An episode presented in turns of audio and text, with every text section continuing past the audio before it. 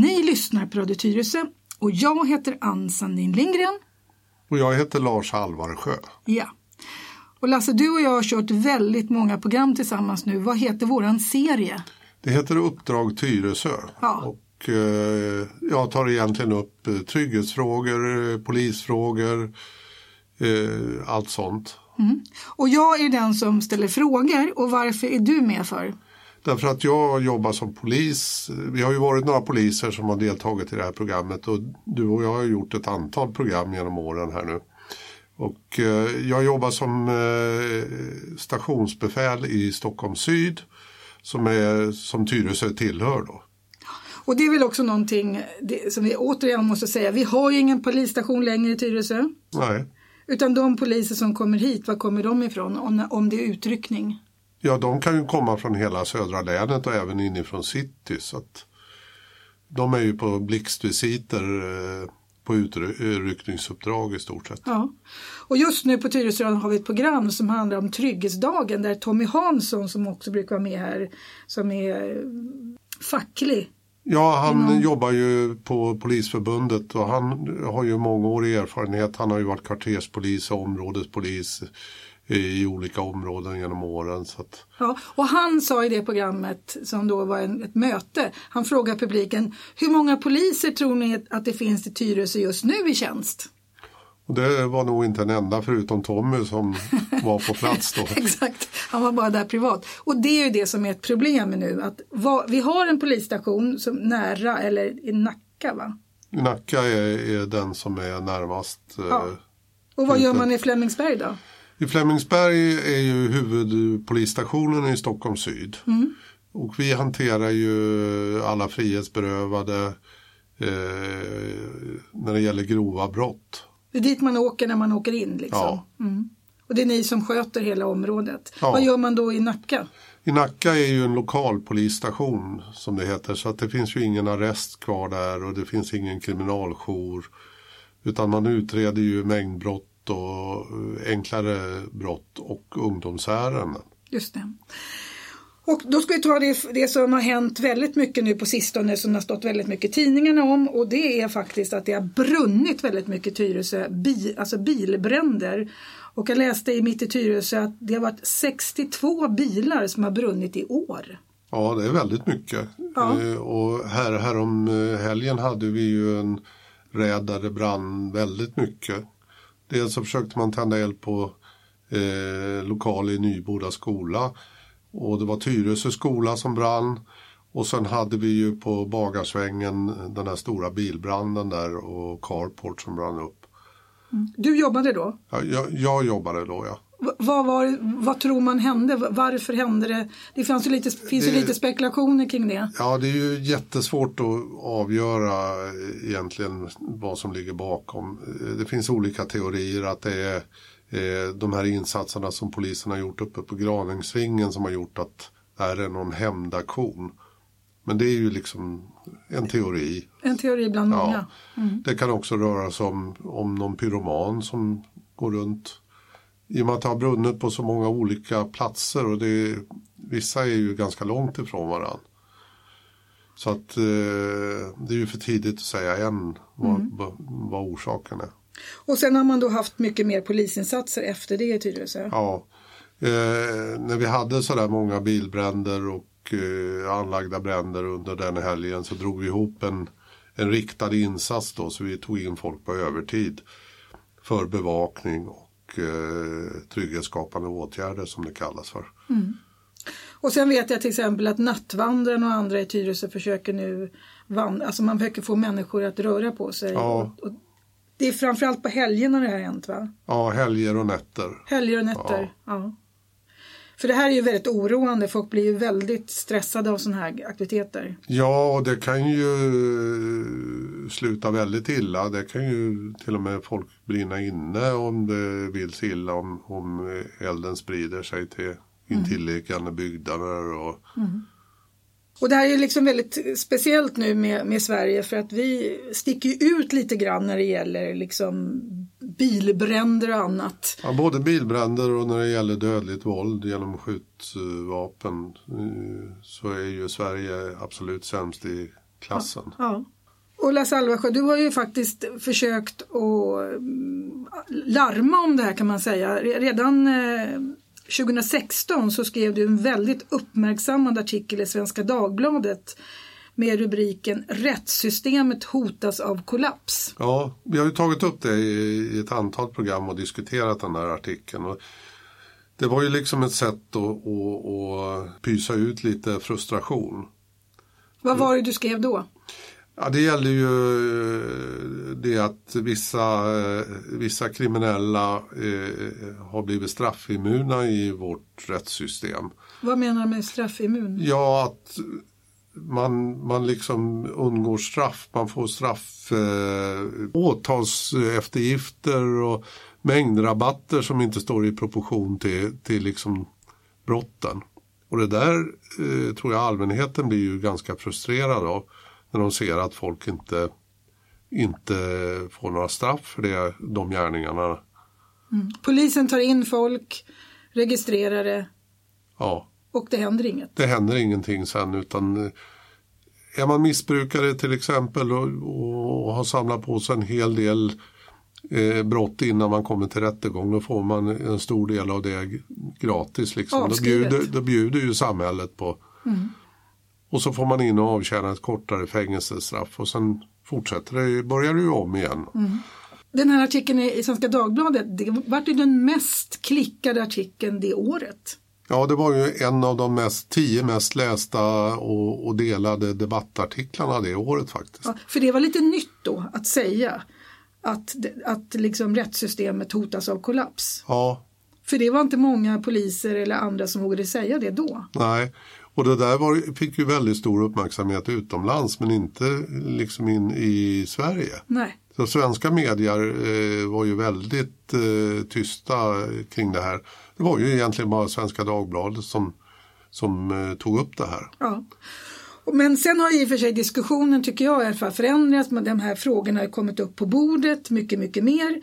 Men då, då har du ytterligare liksom ledsnat kan man väl säga. Och, eller vad ska man säga? Du vill visa ännu mer för du har skrivit en till artikel. Ja, för nu har vi ju sett lite grann facit av det här.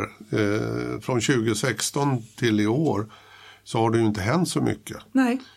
Trots att man säger att man ska satsa på polisen ja. så har, inte, har ni inte fått speciellt mycket mer resurser? Vi, vi, vi har inte fått uh, mer resurser. Man har ökat intagningen till Polishögskolan. Ja. Men fortfarande så, så kan vi inte fylla alla platserna. Nej. Och det har ju lite grann att göra med att anställningsvillkoren är för dåliga. Många slutar. Många slutar.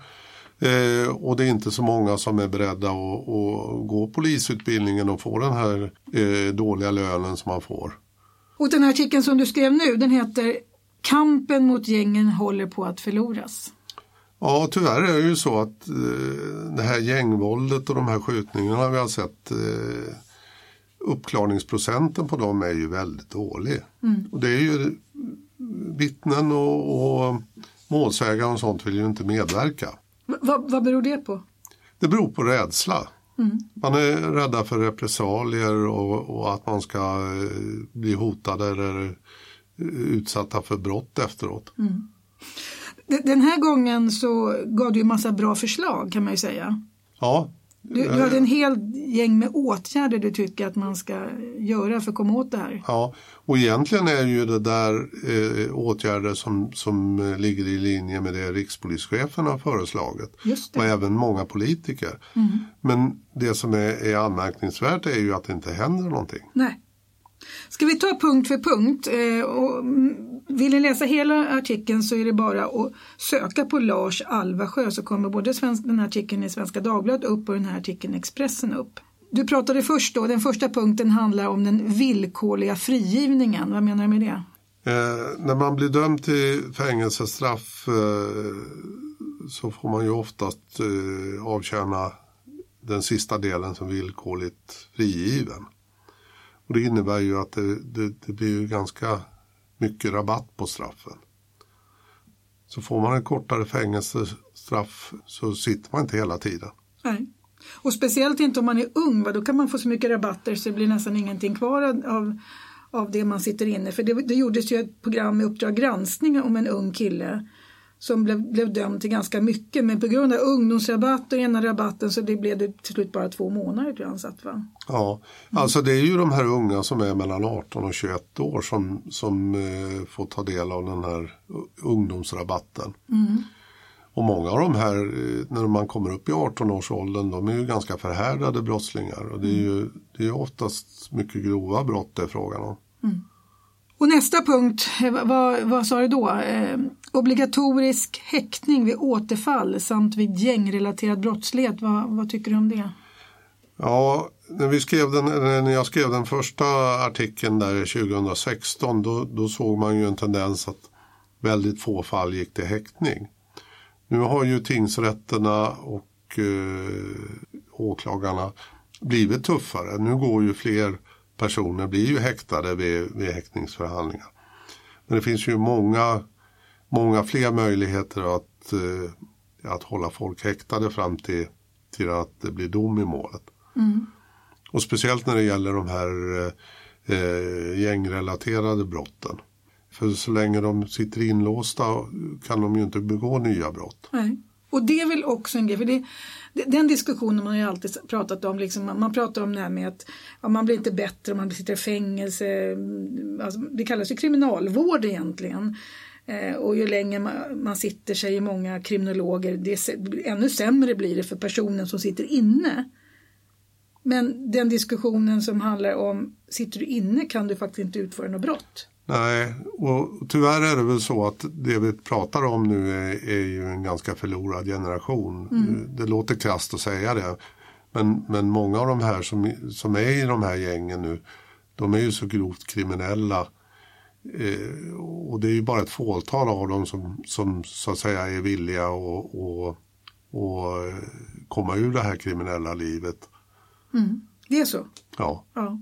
Och det beror ju också på att, vi, att de har börjat i tidig ålder så att när det väl är dags för insatser då har de redan varit kriminella länge. Ja, de här gängen rekryterar ju liksom unga redan liksom när de kommer i 11-12 års åldern. Mm. Då får man springa ärenden, förvara vapen, narkotika, och det är ju så det börjar och sen börjar det med, med liksom småkriminalitet och sen blir det rätt snabbt eh, rätt grova brott. Mm. Och det man har sagt, eh, eh, om man, om man läser på om det här så visar väl att det är väldigt viktigt att man sätter in åtgärder tidigt. Va? Det var det som man, var New York-metoden, att man såg till att de här små brotten, att man gick på dem också. Man väntar inte tills man är förhärdad brottsling innan man får ett straff. Nej, och nu har ju kommunerna har ju begränsade resurser att placera ungdomar på eh, så kallade SIS-institutioner. Mm, SIS, det, är alltså, det är ju låsta eh, anstalter eller vad man ska säga, ungdomshem eh, där man inte kan rymma ifrån lika lätt. Blir du placerad i ett familjehem eller på, en, på en öppen, eh, ett öppet boende då är det ju lätt att, att rymma därifrån. Mm. Det är socialtjänsten som sköter om alla under 21 år egentligen ja, då? Ja. Det är de som ska liksom ge, ge rätt insatser? Ja. ja. så vi behöver ju fler sådana låsta SIS-platser. Mm. För ungdomar? Ja. Eller upp till 21 år? Ja, mm. och det här är ju en rätt stor kostnad för eh, kommunerna också att placera den unge på, på de här. Brukar vara fruktansvärt dyrt. Ja. Mm. Nä, nästa eh, punkt som du pratat om då, vittnesskyddet måste stärkas, vad menas med det? Ja, det måste ju finnas en trygghet för de som eh, vittnar och eh, lämnar uppgifter till polisen. Och där måste ju skyddet för, för vittnen stärka. Dels när du under förundersökningen men även när du kommer så långt till en, till en förhandling i, i, i rätten. Då. Du ska inte kunna liksom eh, stöta ihop med den misstänkte i väntrummet eller mm. Det finns massor att göra där. Men hur många vågar vittna mot sådana här människor som använder dödligt våld? Nej, det är ju det är ovanligt. Ja. Vi märker ju det hela tiden att det är jättesvårt att få, få vittnesuppgifter eller tips. Eller, kommer det tips så är det ju anonyma tips. Och de kan inte agera på egentligen? Nej, alltså anonyma tips det, det, det är anonyma tips. Det behövs något ytterligare för att man ska kunna gå vidare då. Det är ju spaning eller inre spaning eller Är det en av orsakerna till va- varför man inte klarar upp brotten längre? Ja, när det gäller den här gängkriminaliteten nu. Vi ser ju en stor skillnad mot vanliga eh, mord och gängmord. Precis. Eh, nästa punkt som du har skrivit upp är polisens löner och arbetsförhållanden måste snabbt förbättras. Varför då? Ja, vi måste ju ha konkurrenskraftiga löner så vi kan rekrytera personer med rätt bakgrund och rätt kompetens. Hur många år går man på Polishögskolan? Ja, nu är det väl nästan tre års utbildning. Som man tar lån Inklu- till? Ja. Och under praktiken så har du ju inte studielån då utan då, då har du ju en grundlön som är jättelåg. Och vad får du då när du kommer ut som nyexaminerad polis? Nu tror jag att bottenplattan ligger någonstans på 26 000. 26 000 är ingen hög lön. Nej, Nej. Så då får man massa OB och övertidsgrejer som kanske gör att man får upp sin lön. ja nu tvingas ju de här unga nya poliserna, de tvingas ju att jobba övertid.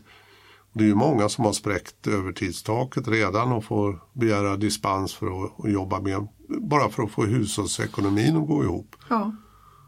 Karriärsmöjligheterna inom polisen, alltså att åka radiobil och vara ute i yttre tjänst, är det, är det någonting många vill hålla på med eller vill man ha en annan form av liksom, kontorstjänst? Det här, yttre tjänstgöringen i radiobil är ju otroligt krävande och slitsamt. Så idag orkar man ju inte så många år. Jag gjorde 12 år i radiobil innan jag gick in och idag är den tiden betydligt kortare. Ja. Och det är också mycket mer akademiskt utbildade människor som kan få andra sorters jobb. Va? Ja, Och hela säkerhetsbranschen vet jag skriker efter. Det är jättelätt att rekrytera en, en före detta polis. Det ja, ja visst. Ja. Försäkringsbransch och, och säkerhetsansvariga och det finns massor med olika möjligheter för en som har gått eh, polisutbildningen. Ja. Förut så blev man polis så var man, det fanns liksom inget annat att vara. Nej. Nej. Någonting annat du har skrivit som jag tycker är extremt viktigt. Den lokala polisnärvaron måste stärkas. Ja, det ser vi ganska tydligt här i Tyresö. Att vi har ingen egen polisstation, vi har knappt några lokala poliser på plats. De kan inte Tyresö. De kan inte Tyresö, de kan inte eh, de mest brottsaktiva här. Nej, de känner inte buset som Nej, det heter. nej. Men eh, nu vill ju de lokala politikerna har ju gått ut och sagt att vi måste få en alltså, lokal polis här. Ja. Vad, vad kallas det? Det heter inte närpolis längre. Nej, det är ju lokalpolisområde då, eller lokalpolisstation. Ja. Hur, hur lätt är det liksom att, att begära sånt? Det, det är inte, det är inte kommun, kommunpolitikerna som styr över det. Nej, eh, och nu finns det ju ingen eh, polisnämnd eller polisstyrelse längre utan nu, nu är det ju upp till Polismyndigheten själva och ja, politikerna på riksplanet och, och besluta om eh, förstärkningar. Mm. Hur, hur är trenden där? Pratar man om mer polisen nära? För man sa ju att det skulle vara polisen nära medborgarna när man gjorde polisreformen. Ja, alltså det skulle ju flyttas ut poliser från centrala enheter till lokalpolisområdena men det har ju blivit precis tvärtom. Ja, det är väldigt många tomma polistjänster. Ja. Varför blev- det så? Jag tror att det blev så att det blev ett väldigt missnöje med den här nya organisationen. Så de som har jobbat länge kände det att nej, det här blev inget bra. Ja. Och så blir man erbjuden andra bättre betalda jobb. För det är väl också någonting att om man då tjänar 25-30 tusen som polis och blir utsatt för ganska mycket obehagliga situationer. Att om man bara går in på ett ja, typ säkerhetsjobb, alltså jobb, jag vet att man på olika säkerhetsavdelningar hamnar vid ett skrivbord, då kan man få upp sin lön 10-20 tusen. Ja, ja, det kan du få. Det måste vara väldigt lätt att liksom locka poliser till andra yrken. Ja, med, med lönen är Ja. det ju det. Lön och arbetsvillkor. Lön och arbetsvillkor. Ja. Vad är värst tror du? Arbetsvillkoren eller lönen? Ja, det är en kombination. Alltså vi, vi som gör treskift nu, vi jobbar ju nästan 40 timmars vecka. Jag tror vi ligger på 38, komma någonting. Det är ju obetydligt mindre än en vanlig kontorsarbetare. Ja. Och det sliter ju. Eh, Treskift eller skiftarbete överhuvudtaget är ju visar ju alla undersökningar att det, är, det sliter ju på kroppen. Ja, det är det. Vad är treskift för er? Hur ser, hur ser arbetstiderna ut? Ja, ett nattpass börjar ju 22 då till 7 på morgonen och eh, kvällspasset är 14 till 23 och dagpasset 6.30 till 15.30. Och så rullar det på så här? Så, ja. ja. Är man ledig några längre perioder också? Man går ju på det som kallas periodplanerad arbetstid så du planerar ju själv arbetstiden Aha, så det, det kan ju det. se lite olika ut. Okej, det har ni i alla fall möjlighet Ja. att göra. Det är ju bra. Ja, nästa grej som du har angett i den här Expressen-artikeln det är att arbetet med avhopparverksamheten måste utvecklas. Ja, där måste ju polisen tillsammans med övriga samarbetspartners, det är kommun och eh, andra aktörer, frivilligorganisationer och så vidare, eh, utarbeta ett, ett bra avhopparprogram så att man kan motivera de här eh, unga då. Vill de hoppa av? En del vill ju det, eh, för det, det här livet är ju farligt. Det är ju många som inte överlever liksom 25-årsdagen. Mm. De vet det redan som Ja. 17-åringar. Ja. Ja. Men de har inget annat alternativ. Nej, och det hänger ju samman med den här kriminella identiteten. Det är lite häftigt. Man har dyra bilar, mycket pengar, snygga tjejer. Men om man då gör en sån här avhopparverksamhet, vad kan locka ändå en kriminell 17-åring att välja det? Vad, vad, vad får man för, för liv istället då? Vad, vad kan man erbjuda dem? Ja, för det första så har ju många av de här ett missbruk i botten som de måste bli av med. Så vård och behandling för missbruket och sen behöver de ju många i många fall en utbildning. Många har ju inte gått ut eh, gymnasiet eller knappt grundskolan. Eh, Det är ju en förutsättning för att de ska få ett jobb sen. Ett lyckat avhopparprogram, hur kan det se ut? Vet du det? Ja men då, då kan man läsa in gymnasiet till exempel och sen få ett hyfsat, ganska bra jobb. Okej. Så man får en egen inkomst i alla fall och en egen bostad. Finns det bra lyckade avhopparverksamheter? Jag tror att eh, några stycken lyckas man med men det är ju alldeles för få. En annan punkt som jag också tror- tycker är jätteviktig det är ökad samverkan mellan polisen, Skatteverket, Kronofogdemyndigheten samt Försäkringskassan. Vad menar du med det? Ja, det är ju en av de framgångsfaktorerna är ju att komma åt de kriminellas pengar. Det har vi ju sett historiskt sett eh, från USA till exempel redan på 20-30-talet med Al Capone och, och maffian. Och, Ja. Det var ju så man kom åt Al Capone. Och man kan ju liksom beslagta och ta dyra klockor, smycken, pengar, dyra bilar. Och de olika myndigheterna har inte samarbetat speciellt bra va? Nej, det har ju kommit de sista åren kan jag säga. I alla fall att polisen och Kronofogden och Skattemyndigheten samarbetar. Och om man då håller på med även sådana här eh, lura Försäkringskassan eller massa sådana här Ja, bidragssystem. bidragsbedrägerierna ja. är För det omsätter ju också ganska eh, många miljoner. Ja. Var inte det ett ganska lyckat projekt i Södertälje just på det? Ja, och det, det använder man ju ofta som, som eh, föregångsexempel. Precis. Ja, det här är bra förslag tycker jag. Eh, Nästa förslag som du har, tullen bör tilldelas mer resurser. Varför då? Därför att eh, nu är det ganska riskfritt att ta sig in eh, över Sveriges gränser med både vapen och narkotika Och även ut va? och ut. Och där ser vi ju de här eh, utländska ligorna som stjäl båtmotorer eh, och bildelar och sånt där. De kan ju fylla hela containrar alltså, som de skeppar ut i utlandet. Och där behöver ju tullen mer resurser för att kontrollera både införsel och vilka, eh, vilket gods och vilka personer som reser ut. Jag har hört den frågan ibland, men är det en fråga som diskuteras nu med tullen? För det var, har ju varit så att tullen har knappt haft några resurser alls va? Nej, De har ju sparat och sparat och sparat. och de har ju resurser på några få gränsstationer eh, som är värt namnet men det är ju, det är ju väldigt lätt att, att föra in varor i Sverige oupptäckt. Och vi har ju då jämfört med många andra länder väldigt mycket vapen, skjutningar, sprängningar för att vara ett land i fredstid. Ja, väldigt mycket skjutvapen kommer in från forna Jugoslavien och som har legat i gamla lager där nere och även sprängmedel som handgranater och sånt där. Och det har vi ju sett exempel på. Och det är ju absolut inget bra. Nej. Och eh, den sista punkten du har på din, eh, i din artikel då, Expressen är regelverket kring hemliga tvångsmedel behöver ses över. Vad är det för någonting? Ja, det är ju avlyssning, buggning och telefonavlyssning och så vidare. Där har ju lagstiftningen inte riktigt hängt med. Eh, utvecklingen har ju gått framåt med sociala medier, eh, eh, mobiltelefoner och kontantkort och, och många av de här mobilföretagen de lämnar ju inte ut uppgifter så lätt till polisen. Och gäller det sociala medier med Facebook och så vidare då då det ju, kan det vara ännu svårare att få ut uppgifter. Ja, just det.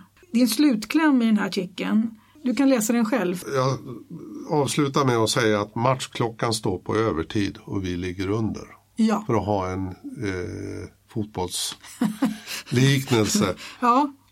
Så att det är verkligen i elfte timmen och, Ja. och känslan är ju att det händer absolut ingenting. Alltså Nej. det är en förvånansvärd, Flathet. ja, Ja. Och ett, som jag tycker då, jag tycker att jag tycker i diskussionen i Sverige ändrats, pratet har ändrats, men än så länge verkar det bara vara prat. Nej, och nu hade man ju chansen genom eh, att man hade en blocköverskridande överenskommelse på gång. Att man hade möjlighet att sätta sig ner och diskutera de här frågorna och komma med en långsiktig plan för hur man ska hantera dem. Men det, det sprack ju tämligen snabbt. Ja. De här pengarna som man har pratat om man skulle stärka polisen, har de kommit? Vi har inte sett några pengar vare sig när det gäller lönemedel eller förbättrade arbetsvillkor.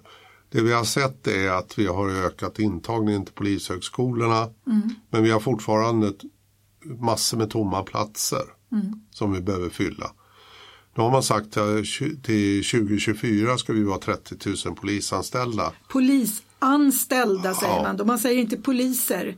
Nej, Vad menas med polisanställda? Vad är det för skillnad mellan poliser och polisanställda? Ja, polisanställda, då kan det vara civilanställda som, som eh, hjälper till att ta över de administrativa arbetsuppgifterna och för att få ut poliser på, på fältet så att Mm. säga. Är det bra att, att, att de uppgifterna tas över av civilanställda? Ja, nu att- sitter vi ju poliser och håller på med, med icke-polisiära arbetsuppgifter. ja. Och så behöver man ju renodla polisverksamheten för nu som djurhantering och liknande saker, det, det, det är ju sånt som någon annan lika gärna kan göra. Det behöver inte polisen hålla på med. Transporter. Transporter är en sak eh, och som tar väldigt mycket resurser. Vad- vad transporterar ni? Vi eh, transporterar till exempel LVU-are som ska till, till olika familjehem eller SIS-placeringar över hela Sverige. Och det, det där har ju kriminalvården fått pengar av Polismyndigheten för att göra. Men de, de mäktar ju inte med de transporterna så ibland får vi köra. Så det tar ju enorma resurser i anspråk. Och även psykiskt sjuka människor som måste förflyttas och man åker runt på sjukhus och försöker få, få in dem på olika ställen. Ja. Va? Och det är ju liksom många årsarbetskrafter som går åt till, till transport av psykiskt sjuka till, till vårdinrättningar. För det tycker jag ändå att era nya eh, rikspolischef, han säger ju bra grejer. Ja, och han har ju varit väldigt tydlig med de här Ja. eh, punkterna. Att eh, det, det har ju framförts till politikerna. Ja. Nu gäller det ju bara att det blir till något beslut. Ja, för det verkar ju som att de flesta politiska partier förstår det här nu och vill någonting. Nu gäller det bara att det ska hända. Ja, och problemet är ju att det är ju det här politiska spelet. Ja. Det är ju det som sätter käppar i hjulet. Eh, Moderaterna, Liberalerna och KD hoppar ju av den här eh, blocköverskridande överenskommelsen. Eh, och det var väl i och för sig inte förvånande för att på det viset, hade de gått med på en överenskommelse som de inte riktigt tyckte höll måttet då hade de ju inte kunnat kritisera den efteråt. Så att det, det var ju inte konstigt egentligen. Nej. Men man, är, man ägnar sig mer åt det politiska spelet än man ägnar sig åt den verklighet som finns idag. Ja, Ja, och jag tror att folk blir, blir väldigt upprörda över det här. För att det är ungefär som nu när det har brunnit i Tyresö.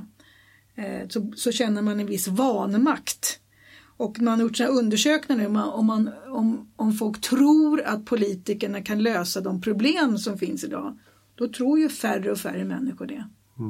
Det, det tror jag är en ganska eh, bra beskrivning av hur väljarna känner det nu. För de har ju märkt det här under flera år nu att det händer inte så mycket när politikerna har, eh, får beslut. Nej, och jag då som har ägnat mig åt politik hela mitt liv, jag blir ju fruktansvärt frustrerad när saker kommer så nära oss allihopa. För nu är det ju faktiskt så att ungdomar som går hem från skolan blir rånade eller ja, det, det händer massa sådana här sm, eller små saker men för den som blir utsatt för att bli rånad på sin moped eller om man då går i Tyresö skolor och börjar brinna det skapar ju en väldig otrygghet och när de poliser som kommer inte kan Tyresö, knappt hittar adresserna då blir man också väldigt, väldigt stressad. Mm. Ja men så är det ju. Och nu försöker några stycken säga att det här är bara eh, upplevt otrygghet, att det inte är riktigt, alltså ungefär som att det är media som skapar otryggheten. Men i mitt huvud, eller det jag ser, det är att jag känner folk som har blivit utsatta. Och då, blir ju liksom, då är det inte media som skapar en dålig bild. För man försöker prata om den här bilden av verkligheten hela tiden. Mm. Eh, och även om Tyresö det har vi pratat om förut att Tyresö kanske är mycket lugnare än många andra kommuner ja, och många andra ställen. Men det här skapar ju ändå en otrygghet. Ja, när man inte känner att samhället har resurser. Ja, mm. och bara för att det är mycket värre på ett annat ställe innebär det ju inte att det behöver vara jättetryggt här. Nej, nej. Så att eh, jag tycker att det är jättebra att du skriver de artiklarna. Vad tycker, ja. di, vad tycker dina arbetskamrater och dina chefer när, när du börjar skriva sådana här debattartiklar? Då? Jag har bara fått positiv respons än så länge. Så att, eh... Det är väl bra att det går att prata om de här grejerna? Ja. Och egentligen är det ju inget kontroversiellt för det här är ju vad alla vi som jobbar med det här känner och har sett och, ja. och även vad rikspolischefen har framfört. Precis. Vad som krävs. Så att det är ju inga konstigheter egentligen. Nej. Ja, jättebra Lars Alvarsjö som är då polisinspektör och stationsbefäl på Region Stockholm, Stockholm Syd. Är det samma sak, Stockholm Syd och Region Stockholm? Ja, det heter Region Stockholm, det är hela regionen från Aha. Även inklusive Gotland faktiskt. ja, det är bra. Ja. ja. Men, men bara för att jag har en liten positiv knorr på slutet där så ska jag ställa den här frågan som jag ställt många gånger förut till dig som jag inte ens förstår. Du trivs ändå med ditt arbete? Ja, jag tycker det här det är det roligaste jobb man kan ha. För man känner att man gör skillnad. Och en annan positiv sak är ju att man ser att allmänhetens förtroende för polisen ökar. Ja, det är ju fantastiskt. Trots den här brottsutvecklingen så ökar allmänhetens förtroende för polisen. Varför då? Jag tror att folk är medvetna om att det görs ett jättebra polisarbete i vardagen. Ja. För det kan jag säga att alla kämpar med näbbar och klor för att nå så bra resultat som möjligt. Ja. Och jag lyssnade alldeles nyligen på en podd med en professor i Göteborg som har gjort en undersökning av de här utanförskapsområdena i Göteborg. Och då tror man ju så här att människor där inte gillar polisen för det är den uppfattning man har fått. Men i själva verket de som bor där, de har stort förtroende för myndigheter och, svensk, alltså, och polisen. Däremot så är de inte speciellt stort förtroende för sina grannar. De vill att samhället ska hjälpa dem att få bort de fåtal väldigt kriminella människor som har tagit över vissa av de här områdena. Så det som är intressant är också att även i sådana här områden där, som man tänker så kallade utanförskapsområdet där det händer väldigt mycket saker så vill de ha dit polis och se till att få bort buset. För majoriteten av människorna där vill ha ett schysst liv. Ja, och det, det får vi höra hela tiden. Det får ni höra hela ja. tiden, ja. Så det där konstiga som vi har hört förut att liksom polisen är provocerande. Jag tror inte på det. Jag tror att Nej, men det är ju en liten klick av, av befolkningen och det är ju de som, det är ju de som ställer till de här eh, oroligheterna och, och begår de här brotten. Det är ja. ju de som försöker sätta agendan. Ja, 95 procent av människor vill, vill ju att saker och ting ska funka. Ja. ja. Så de här, vad ska man säga, buset tycker jag är för snällt ord för det, var, det är ett gammalt ord för kriminella. Ja, vad skulle vi kalla det är ett för? polisuttryck eh, ja. som har hängt med genom alla år. Men vad, vad, säger man? Nej, vi kan kalla dem för buset. Man vill få bort buset. Ja. Mm. Så tack så hemskt mycket Lars Alvarsjö för att du kommer hit till Tyresöradion. Vi, vi, vi älskar att du kommer hit och berättar om hur det är. Ni har alltså lyssnat på Radio Tyresö 91,4 och det här programmet heter Uppdrag Tyresö.